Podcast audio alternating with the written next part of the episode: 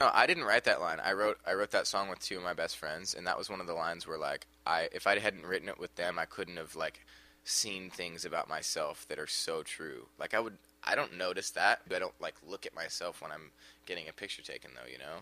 And for me that just is my smile. That's just how I smile.